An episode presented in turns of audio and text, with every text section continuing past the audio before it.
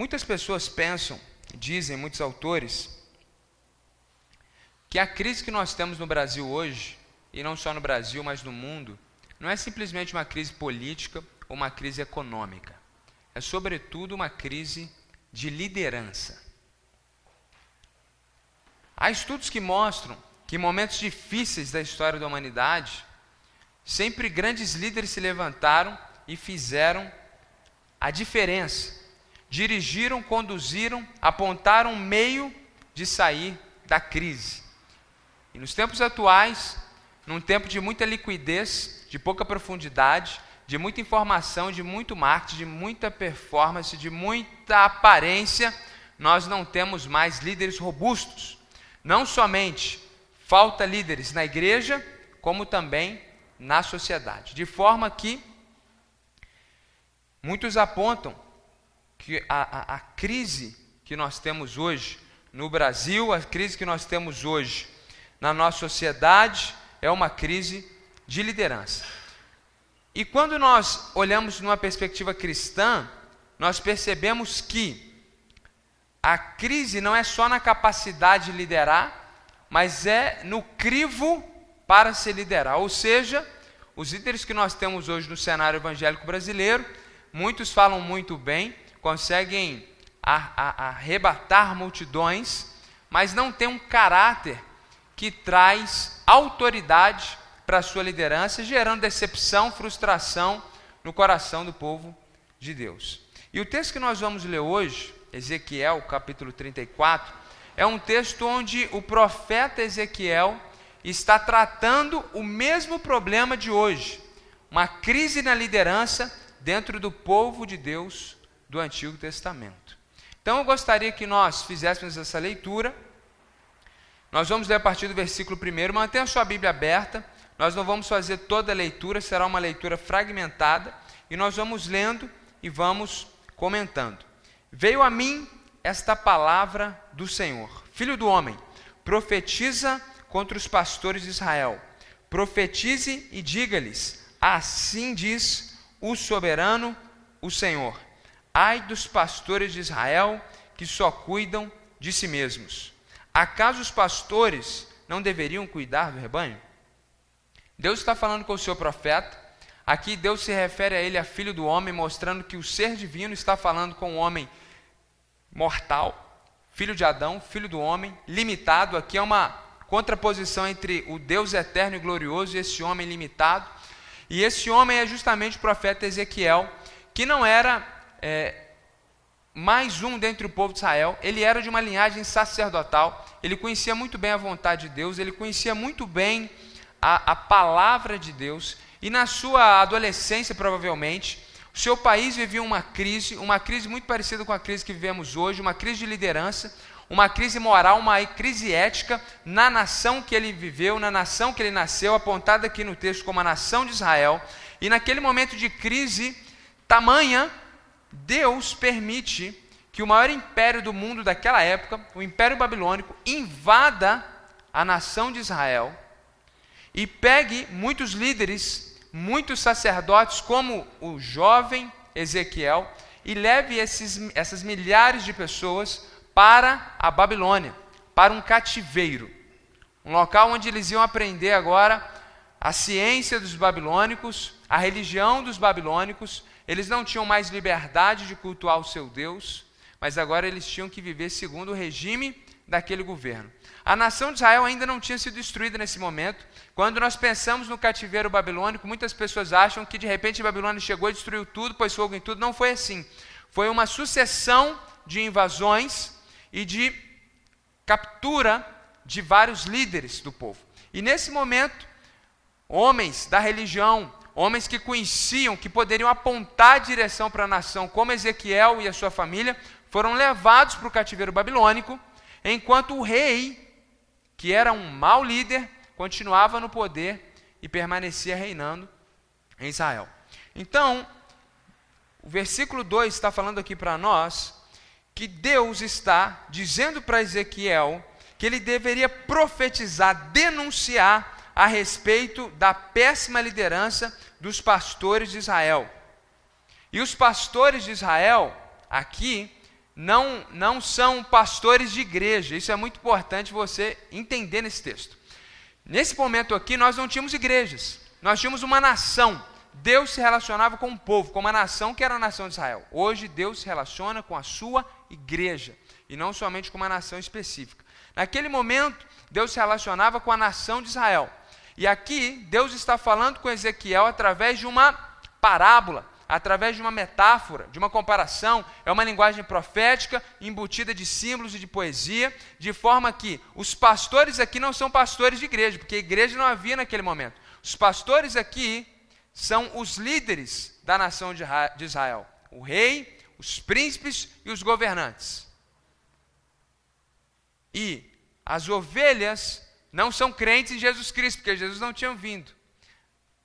As ovelhas aqui são o povo de Deus do Antigo Testamento, ou seja, os israelitas. Versículo 3: Vocês comem a coalhada que vem do leite das ovelhas, vestem-se da lã e abatem os melhores animais, mas não tomam conta do rebanho.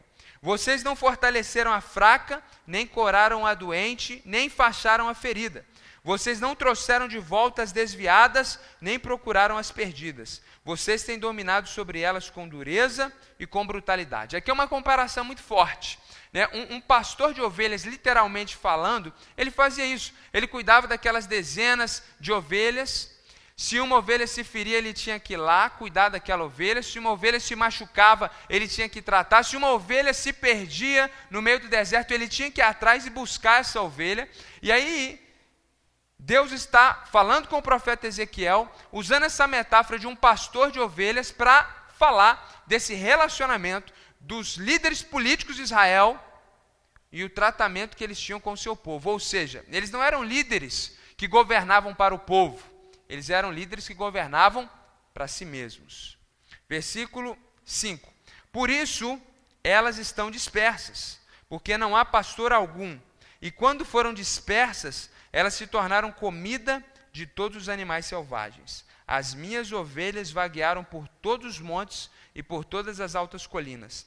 Foram dispersas por toda a terra, e ninguém se preocupou com elas, nem as, nem as procurou. Versículo 6 diz que elas vaguearam por todos os montes, por todas as altas colinas, porque o relevo de Israel é muito montanhoso, então ele está olhando ali para aquele pastor de ovelha que de repente uma ovelha se perde, vai para um monte do outro lado, e ele está usando essa metáfora e fala que elas foram dispersas por toda a terra, justamente fazendo uma alusão ao cativeiro, a invasão da Babilônia a Israel e essa tomada de jovens, de adolescentes, promissores dentro da nação, que foram levados e aprisionados na Babilônia. Por que, que isso tinha acontecido? Por que, que o povo estava sofrendo? Por que, que as pessoas foram levadas, capturadas como bichos e animais, levadas algemadas em jaulas para a Babilônia? Porque os líderes da nação não estavam liderando como deveriam. Por isso as ovelhas estavam vivendo em pecado, ou seja, a nação estava moralmente fragilizada e, portanto, Deus estava permitindo que a Babilônia tivesse essa, essa atuação como uma forma de disciplinar aquele povo. Bom, o que nós aprendemos aqui então, do versículo 1 até o versículo 6, o que nós vemos claramente é uma denúncia da parte de Deus contra o, o, o pecado dos líderes de Israel. Primeiramente, nós estamos falando de uma liderança governamental. É isso que o texto nos mostra. E nós vemos aqui uma descrição muito clara daqueles líderes. Versículo 2 diz o seguinte: mais uma vez, assim diz o soberano, ai dos pastores de Israel que só cuidam de si mesmos, ou seja, aqueles líderes eles eram egocêntricos. Eles governavam para si mesmos, eles eram egoístas, eles eram autocentrados, eles não usavam do poder para abençoar as pessoas, eles usavam do poder para satisfação pessoal. Eles eram egocêntricos. O versículo 3 diz o seguinte: vocês comem a coalhada, vestem-se da lã, abatem os melhores animais, mas não comam conta do rebanho. Líderes utilitários tratavam as pessoas como objeto, como meio de consumo, de uma forma utilitarista. O povo não era visto como aqueles que deveriam ser cuidados, como aqueles que deveriam ser abençoados. Pelo contrário, aqueles líderes viam aquelas pessoas como forma de benefício pessoal. de uma forma bastante utilitária. Versículo 4 diz o seguinte: Vocês não fortaleceram a fraca, não curaram a doente, não enfaixaram a ferida, vocês não trouxeram de volta as que desviaram, não procuraram os perdidos, ou seja, líderes irresponsáveis. Eles não estavam preocupados com o que eles deveriam fazer, eles não tinham ideal, eles não tinham vocação, eles não tinham caráter, eles não tinham integridade. Eles estavam simplesmente agindo com irresponsabilidade, fazendo o que eles achavam que deveriam fazer para o seu bel prazer. Então, nós vimos nessa primeira parte do texto Deus denunciando o pecado da liderança do povo de Deus do Antigo Testamento e mostrando que por causa desse pecado, essas ovelhas estavam dispersas. Por causa dessa crise na liderança, que está em pecado, que está indo contra a vontade de Deus, que está voltada para si mesmo, agora a nação está sofrendo. E aí, a partir do versículo 7, é como se a gente entrasse agora num segundo cenário. Porque a partir do versículo 7, nós vamos ver como que Deus vai solucionar esse problema. Então preste bastante atenção. A gente vai sair agora um momento de crise, de um cenário devastador, e vamos entrar agora na solução de Deus para esse problema. Versículo 7 diz o seguinte: Por isso, pastores, ouçam a palavra do Senhor. Juro pela minha vida, palavra do soberano, o Senhor. Visto que o meu rebanho ficou sem pastor, foi saqueado e se tornou comida de todos os animais selvagens, e uma vez que os meus pastores não se preocuparam com o meu rebanho, mas cuidaram de si mesmos em vez de cuidarem do rebanho, ouçam a palavra do Senhor, ó pastores. Assim diz o soberano, o Senhor. Ouça a palavra do Senhor, desculpa, versículo 9. Ó pastores, assim diz o soberano, o Senhor: Estou contra os pastores e os considerarei responsáveis pelo meu rebanho. Eu lhes tirarei a função de apacentá-lo, para que os pastores não mais se alimentem a si mesmos. Livrarei o meu rebanho da boca deles, e as ovelhas não lhes servirão mais de comida. Porque assim diz o soberano Senhor: Eu mesmo buscarei as minhas ovelhas e delas cuidarei. Assim como o pastor busca as ovelhas dispersas quando está cuidando do rebanho, também tomarei conta das minhas ovelhas. Eu as resgatarei de todos os lugares para onde foram dispersas num dia de nuvens e de trevas. Eu as farei sair das outras nações e as reunirei, trazendo-as dos outros povos para sua própria terra. E as apacentarei nos montes de Israel, nos vales e em todos os povoados do país. Tomarei conta delas numa boa pastagem, e os altos dos montes de Israel serão a terra onde pastarão. Ali se alimentarão num rico pasto nos montes de Israel. Eu mesmo tomarei conta das minhas ovelhas e as farei deitar-se e repousar. Palavra do soberano, o Senhor. Aqui nós vemos a solução de Deus para aquele problema. Versículo 10, a solução de Deus é uma palavra de juízo contra aqueles pastores relapsos, aqueles pastores que estavam usando do povo de Deus para benefício próprio. Eu estou contra os pastores e eu vou considerar responsáveis pelo meu rebanho. Aqui o que Deus está dizendo é o seguinte: a situação é caótica por causa da péssima liderança dos líderes que foram instituídos. E a primeira medida de Deus para mudar essa situação é garantir ao seu povo que ele iria tratar pessoalmente com aquela liderança. Aqui é uma resposta de Deus para o sofrimento daquele povo. Aquele povo que se via refém daquele rei corrupto, aquele povo que se via refém dessa liderança que não buscava o Senhor, aquele povo que estava indignado, que tinha sede de justiça, que estava diante de um governante terrível, aquele povo não sabia o que fazer, aquele povo desesperado, aquele povo sofrendo por causa das consequências do pecado da sua liderança, do seu governo. E aí o que Deus está prometendo para aquele povo? Eu vou, um dia, determinar juízo eu vou julgar, eu vou resolver, eu vou prestar as contas com essas pessoas.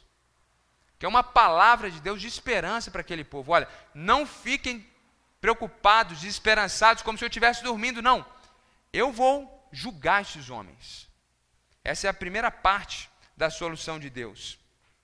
E aqui é uma coisa interessante, porque quando Deus está falando isso, Ezequiel está na Babilônia, onde hoje é o Iraque. O rei continuava no trono lá na Palestina. E pouco tempo depois, essa palavra de Deus se cumpre. A Babilônia vai para lá, e aí sim, eles capturam agora o rei, todos os príncipes e acabam com a nação de Israel. Então essa profecia se cumpriu rapidamente, pouco tempo depois que Deus falou com Ezequiel. Deus foi e julgou e tirou aquela liderança corrupta que estava fazendo o povo sofrer. Versículo 11, aqui há uma continuidade da solução de Deus. Versículo 11 diz assim: Porque assim diz o soberano, eu mesmo buscarei as minhas ovelhas e delas cuidarei. Deus está dizendo o seguinte: depois que eu tirar os maus governantes, eu mesmo vou ser o líder do povo. Eu não vou colocar outros reis. Eu mesmo vou reinar. Eu mesmo vou cuidar pessoalmente das minhas ovelhas. Versículo 12 e 13, há aqui uma promessa de Deus para trazer o povo que estava cativo da Babilônia de volta para a sua terra. Versículo diz assim: Assim como o pastor busca as ovelhas dispersas quando está cuidando do rebanho, também tomarei conta das minhas ovelhas. Eu resgatarei de todos os lugares para onde foram dispersas, de onde foram dispersas. Então aqui é uma promessa de Deus: olha, vocês estão sofrendo na Babilônia, fiquem tranquilos. Eu mesmo vou cuidar de vocês. A partir de agora não haverá mais rei, governantes. Eu vou resolver a situação e eu mesmo vou trazer vocês de onde vocês estão. Eu vou acabar com o sofrimento, eu vou cuidar, eu serei o pastor de vocês. A partir da segunda parte do versículo 13 até o versículo 15, diz assim: E as apacentarei nos montes de Israel, nos vales, em todos os povoados do país. Tomarei conta delas numa bela pastagem. E aqui a metáfora continua dizendo como que Deus vai trazer esse povo de volta para a nação de Israel e ele pessoalmente iria cuidar dessas pessoas na nação de Israel. Aqui muitos apontam para o fim dos tempos. Muitos pensam que um dia os crentes vão estar ressuscitados, vivendo em Israel. Eu não compartilho dessa perspectiva. À luz do texto profético de Ezequiel, essa seria talvez uma, uma, uma, interpretação equivocada, porque veja comigo, por gentileza, versículo 23 e 24. Porei sobre elas um pastor, o meu servo Davi, e ele cuidará delas, cuidará delas e será o seu pastor. Eu, o Senhor, serei o seu Deus, e o meu servo Davi será o líder no meio delas. Eu, o Senhor, falei. Quem é o servo Davi? Davi, o rei que você viu na novela da Record, tinha vivido séculos atrás. Não é aqui uma palavra literal, é uma palavra profética. Os profetas são cheios de simbolismo.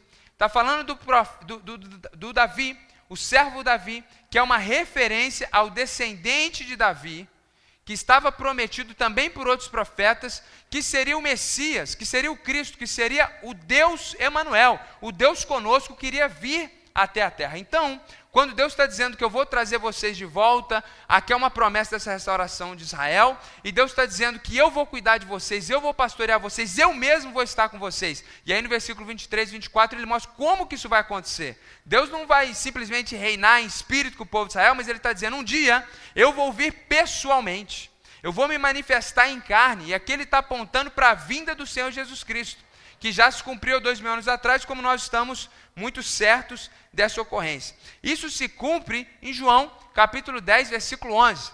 Esse texto que todo mundo talvez poderia recitar de qual, um texto conhecido, um texto famoso. Jesus, em determinado momento, diz: Eu sou o bom pastor. O bom pastor dá a sua vida pelas ovelhas. Quando Jesus disse isso, irmãos, ele disse para esse povo de Israel, que conhecia muito bem as profecias de Ezequiel. Então, quando Jesus diz eu sou o bom pastor, eles se lembram da promessa de Deus através do profeta Ezequiel. Que não só Deus iria trazê-los de volta para a Babilônia, como ele já tinha cumprido, porque isso se cumpre menos de 70 anos depois dessa profecia, Deus traz o povo de volta. Mas faltava uma parte da profecia, faltava a parte onde o próprio Deus ia reinar no meio do povo. Isso se cumpre em Jesus. Jesus é Deus, totalmente Deus, encarnado através de um homem que agora está conduzindo o seu povo pessoalmente. Então, nós vemos aqui do versículo 7 até o versículo 15 que Deus resolve o problema da liderança de Israel e do povo que está cativo por causa do pecado dessa liderança, com uma promessa de trazer o povo de volta do cativeiro para a sua terra, e uma promessa mais impressionante, que é a vinda dele próprio como Deus para reinar no meio da humanidade, que é a promessa da vinda de Cristo, que seria o perfeito pastor, o perfeito líder. Se nós pudéssemos resumir tudo que a gente viu até agora, eu resumiria nessa seguinte frase: a grande lição que Deus quer nos ensinar nessa noite através desse texto é o seguinte: Deus está se revelando ao seu povo como um Deus zeloso, provendo o bom pastor e julgando os maus líderes. Diante daquela situação caótica, aquela crise de cativeiro, liderança corrupta, como que Deus vai resolver essa situação? Deus então se revela: eu sou um Deus zeloso, eu sou um Deus amoroso, eu vou prover o bom pastor que é o Senhor Jesus Cristo, o Messias, e eu vou julgar os maus líderes. É isso que o texto está nos ensinando. Agora, como que isso pode influenciar a nossa vida hoje? Essa é a grande pergunta. Como que a gente pode aplicar essas verdades na nossa realidade? Eu tenho aqui três aplicações para fazer na nossa realidade, no nosso dia a dia. A primeira delas é impossível não pensar e analisar esse texto e, ao mesmo tempo, não pensar na crise política que a gente vive no nosso país. É incrível pensar que os governadores do Rio de Janeiro, eh, dos últimos anos, todos eles estão presos. É incrível pensar que entre esquerda e direita está todo mundo corrompido. E ainda que a gente ponha esperança em, no lado A, outros optem pelo lado B, isso é uma questão muito pessoal sua, a gente não quer se posicionar como liderança e como igreja, isso é uma questão muito pessoal sua. É interessante perceber que, no fundo, irmãos, nós não temos líderes de caráter e íntegros na nossa nação. E é por isso que o nosso povo sofre. Não é por causa do lado B, nem por causa do lado A. É porque nós temos muito poucos homens de caráter, mulheres íntegras. Nós temos pessoas que estão como povo, como a liderança do povo de Israel, governando para si próprio. Uns gostam de dinheiro, outros são lunáticos, querem escrever o seu nome na história, por poder ou por dinheiro. Poucos, de fato, estão liderando para o bem do povo. É por isso que o Brasil está como está, é por isso que o cenário político do mundo é marcado por loucuras e tragédias, porque a história se repete. Como disse o sábio Salomão no livro de Eclesiastes, tudo que acontece hoje já existiu. Não tem nada novo debaixo do céu. A economia pode ser maior, os meios de produção podem ser mais tecnológicos, mas o problema e a crise vai ser sempre o mesmo.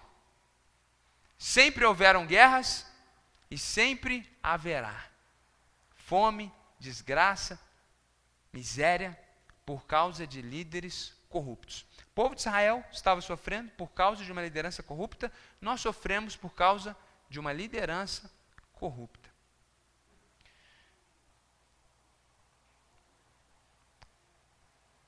E nós temos sim que fazer a nossa parte, enquanto cidadãos, nas nossas manifestações, nossos diálogos, os nossos protestos, sobretudo nas urnas. Porém, irmãos, não nos esqueçamos que quando a nação de Deus, de Deus, a nação de Israel, estava passando a mesma coisa que nós estamos passando, Deus disse para eles: a solução para vocês não é o próximo rei, a solução para vocês sou eu. A solução para vocês é o Messias que está vindo, que é Jesus. Portanto, irmãos, enquanto estivermos na terra, enquanto o Senhor não retornar para nos buscar, vamos fazer o que nós pudermos para fazer o nosso país e esse mundo melhor. Mas não vivamos como quem não tem esperança. Não vivamos colocando a nossa esperança no partido A, no líder B, porque você vai se decepcionar. A solução do planeta, a solução do universo está em Cristo Jesus, o bom pastor. Porque num bom governo ou num mau governo, num tempo de prosperidade ou de recessão, você pode ter um emprego, você pode perder o seu emprego. Quantos aqui no bom período do Brasil perderam o seu emprego, passaram por crise? Não é porque está tudo ruim hoje, não. Isso é muito relativo. Todos nós passaremos pelos nossos vales da morte. Todos nós iremos sofrer. Todos nós estamos reféns do contexto no qual estamos inseridos. E nós não podemos andar desesperados. Essa semana que passou, eu, como nunca na minha vida, por um momento, me preocupei com toda essa questão política que nós estamos vivendo e eu senti um temor. Veio à memória da guerra que estava tão próxima de nós no Oriente Médio, tanto ali na Cisjordânia, quanto ao norte, na Síria, nós muitas vezes íamos à fronteira a 15 minutos da guerra, e, e de repente eu fiquei pensando, gente, é, o Brasil ela, ela não tem, o Brasil não tem na sua história grandes momentos de guerra como tantos outros países, mas isso é tão frágil. Se isso aconte... Eu fiquei pensando, gente, se isso acontecesse, por alguns minutos eu me peguei em pânico, desesperado, pensando nos horrores que podem ocorrer. E seja isso, irmãos, seja a quebra da nossa economia, seja o dólar disparado, seja o que for, nós não temos controle sobre isso. No mundo, Jesus já avisou: vocês terão aflições. O mundo é mau. Infelizmente, desde que o mundo é mundo, nós temos poucos líderes íntegros liderando. Geralmente, o povo perece na mão de pessoas corruptas. Pessoas querem poder, pessoas querem dinheiro, de forma que, diante de todo e qualquer noticiário, não perca sua paz. Diante de qualquer pessimismo, diante da sua crise pessoal, não perca sua paz, porque o país está mal, porque o cenário é devastador. Jesus é o bom pastor e ele está cuidando do seu povo. Ele cuida do seu povo com a sua própria presença, de forma que nós temos a paz que excede todo entendimento. Então, quer comamos, quer não tenhamos comida, quer vivamos, quer morramos, nós estamos felizes em Cristo Jesus. E há uma promessa de Deus para aquele povo, que também é permanente para toda a eternidade. Deus irá julgar nossos governantes corruptos. Deus não é Deus só da igreja. Deus não é uma invenção de um povo maluco chamado evangélico. Deus reina sobre as nações. E um dia, todos os líderes que existem no mundo, dos grandes, poderosos, os que passaram, um dia, todos nós, como diz Apocalipse, grandes e pequenos, nós vamos todos ressuscitar. E antes de comparecermos ao tribunal de Cristo, onde Ele há de julgar individualmente cada pessoa, do mais simples, do mais humilde, até mesmo os grandes reis e presidentes da história, todos nós vamos nos dobrar, e a Bíblia diz que naquele dia nós vamos reconhecer e dizer que Jesus Cristo é o Senhor. E ali, cada pessoa será julgada, cada líder, cada governante, cada político. Marcos capítulo 4, versículo 22, nos traz uma verdade muito interessante a respeito desse dia. Porque não há nada oculto, senão para ser revelado, e nada escondido, senão para ser trazido à luz. Um dia, Deus irá mostrar o que é e o que não é. Ele vai separar as ovelhas dos bodes. E isso não é só para a igreja, isso é para todas as nações, isso é para uma liderança governamental também. Segunda aplicação que eu quero fazer é sobre o contexto evangélico brasileiro. Muitos de nós sofremos na mão de líderes eclesiásticos pastores, líderes evangélicos que, como aquela liderança do povo de Deus no Antigo Testamento, não lideravam para a glória de Deus. Quantos aqui não têm histórias trágicas, histórias tristes? Quantas pessoas aqui não sofreram na mão de pastores que eram exatamente como os pastores aqui que estão sendo denunciados em Ezequiel?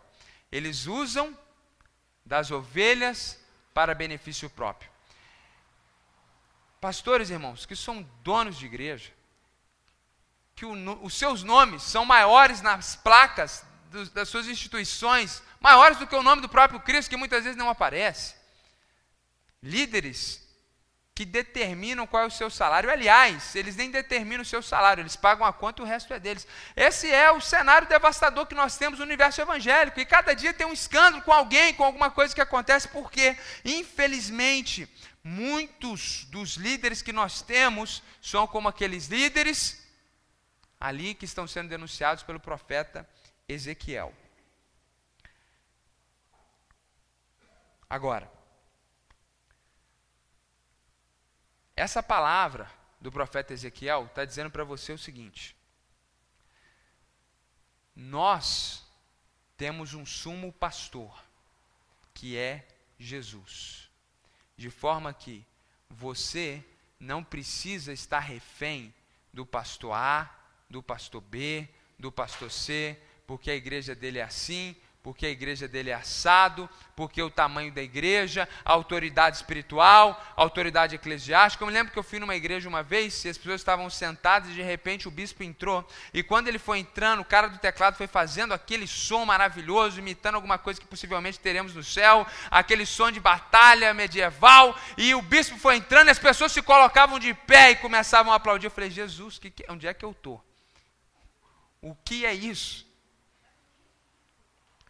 De forma, irmãos, que Jesus já deu a solução para nós diante de falsos líderes, de líderes ruins. O povo de Israel, vamos, vamos pensar de novo na grande lição que nós temos aqui, vamos aplicar para essa realidade. O povo de Israel estava sofrendo por causa do pecado da liderança.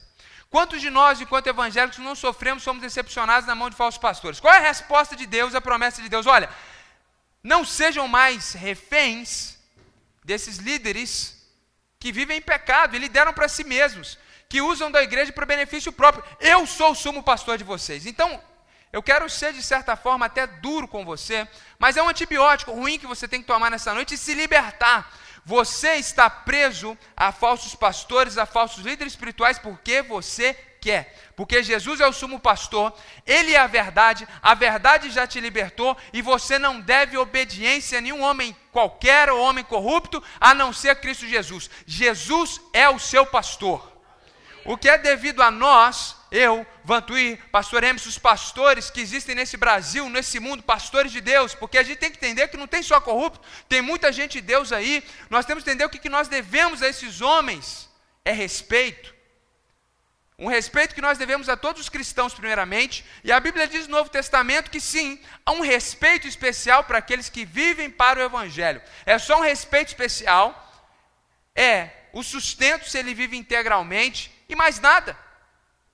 Então, toda essa teologia de liderança espiritual, onde o pastor é colocado num, como que num lugar mais alto, um superstar, um popstar que tem que ser adorado, que se você não chamar de senhor, você está em rebeldia, se você não bater continência, Deus vai te matar, Deus vai te amaldiçoar, que para você mudar de uma igreja para outra, você tem que ir lá e pedir pelo amor de Deus, e se o cara dizer eu não te abençoo, meu irmão, Jesus é o seu pastor, seja livre, seja livre.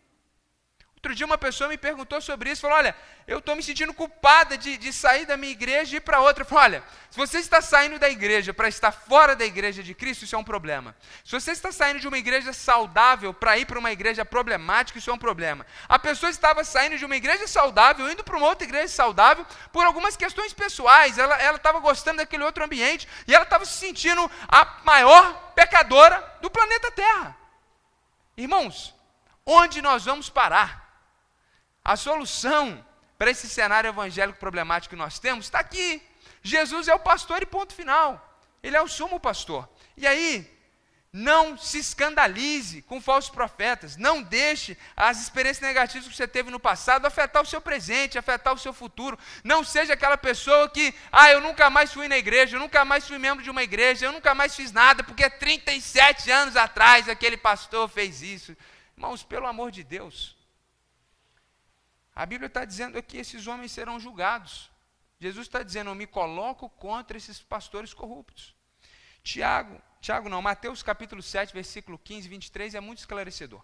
Cuidado com os falsos profetas. Eles vêm a vocês vestidos de pele de ovelhas, parecem fenomenais. Por dentro são lobos devoradores. Claro, é, é, esses que têm cara de demônio logo, a gente não, ninguém engana ninguém.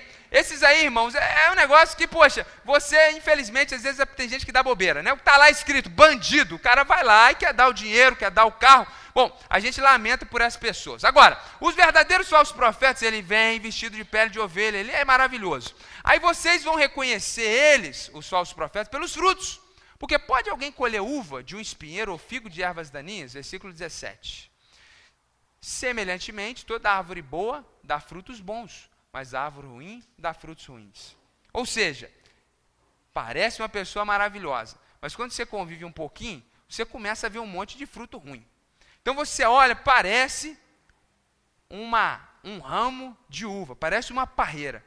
E aí você vê ali longe aquele verdinho, cara, é uma parreira de uva e está carregada de uva verde. E aí é gostoso. E quando você chega perto, você se decepciona. É chuchu. Tem muitos pastores chuchu por aí. Né? Você olha, é um cacho de uva, e aí você convive com ele um pouquinho de perto, você vê, meu Deus. Então, pelo fruto, você está julgando, eu não estou julgando ninguém, a Bíblia só está falando que a gente conhece a árvore pelo fruto. Então, não tem como um indivíduo que se diz homem de Deus viver de uma forma corrupta e falar, não, mas eu sou homem de Deus. Toda árvore que não produz bons frutos, o que, que vai acontecer? É cortada, lançada no fogo. A gente quer levar todo mundo para o céu. Irmãos, o caminho é estreito.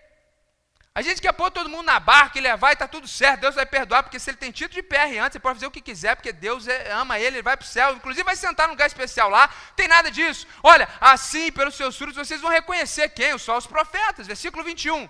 Nem todo aquele que me diz Senhor, Senhor, nem todo que me diz entrará no reino dos céus, mas apenas aquele que faz a vontade de meu Pai que está no céu. Não está falando de crente aqui, está falando de pastor. Muitos me dirão naquele dia, Senhor, nós profetizamos em teu nome. Em teu nome nós expulsamos demônios e realizamos milagres, irmãos. Olha, ele está falando de pastor. Então eu lhes direi claramente: eu nunca conheci você. Afasta de mim vocês que praticam mal. Tem outro lugar preparado para vocês, não é perto de mim. De forma que isso aqui é, uma, é um eco, é uma ampliação dessa palavra de Ezequiel. Eu me coloco contra esses pastores corruptos. Então, Deus vai fazer justiça contra falsos pastores, falsos profetas que existem no nosso meio. Não deixe eles acabarem com a sua vida, com o seu emocional. Não deixe eles dominarem a sua história. Não fique levando o mago e amargura do passado. Jesus vai cuidar de cada um deles. Seja livre e viva aquilo que Deus tem para você. Terceira aplicação e última. Aliás, antes, Quero fazer uma pergunta para você. Que de alguma forma deixa o passado das decepções afetar o seu presente. Eu só tenho uma pergunta a mais antes de passar para a próxima aplicação. Por que você tirou seus olhos de Jesus? Jesus nunca te decepcionou. Jesus nunca te abandonou. Jamais vai te abandonar. Você pode ter se frustrado, porque talvez você esperava que Jesus fizesse algo que ele nunca prometeu, talvez que faria. Porque o que Jesus promete, ele cumpre. Homens nos decepcionam, Jesus não.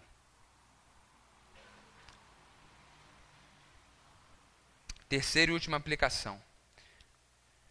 Olhando para esse texto, para essa palavra de Deus que mostra como que Jesus é o exemplo, e não só o exemplo, mas o sumo pastor, olhando para esse texto que mostra que Deus vai julgar os falsos líderes, eu reflito muito sobre nós, pastores e líderes dentro da igreja de Deus. Não tem como nós olharmos para esse texto e não refletirmos sobre que tipo de líder Deus espera que nós sejamos. E aqui eu sinto temor Aqui eu, eu, eu, eu fico preocupado e muitas vezes até paralisado. Refletindo sobre esse texto, essa semana, eu falei ontem para minha esposa, eu não sinto que eu posso pregar. É, porque, domingo à noite, aquela mensagem, porque o que Deus espera de nós é algo que nós não encontramos no mundo. Deus não quer simplesmente que a gente se forme em coaching, que é a nova a onda do momento. Deus não quer simplesmente que a gente saiba mexer com o emocional das pessoas. Deus quer de nós, sobretudo, que nós imitemos o nosso líder máximo que é Jesus. De forma que Tiago capítulo 3, versículo 1 diz o seguinte: Meus irmãos, não sejam muitos de vocês mestres, pois vocês sabem que nós, os que ensinamos, seremos julgados com maior rigor.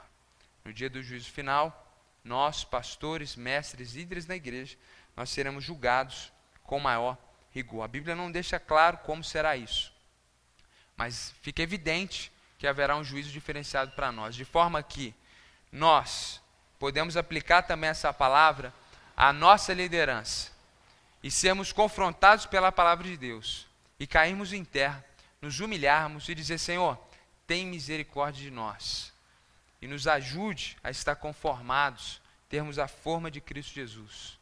Porque diante da liderança de Cristo, a gente não pode cuidar do rebanho de Deus de qualquer maneira. Deus se revela ao seu povo nesse texto como um Deus zeloso, provendo o bom pastor que é Jesus e julgando os maus líderes, os corruptos.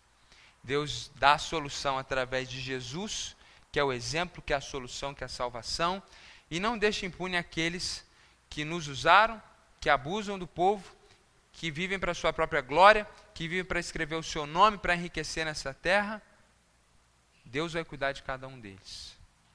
Então saia daqui com esperança em Cristo Jesus.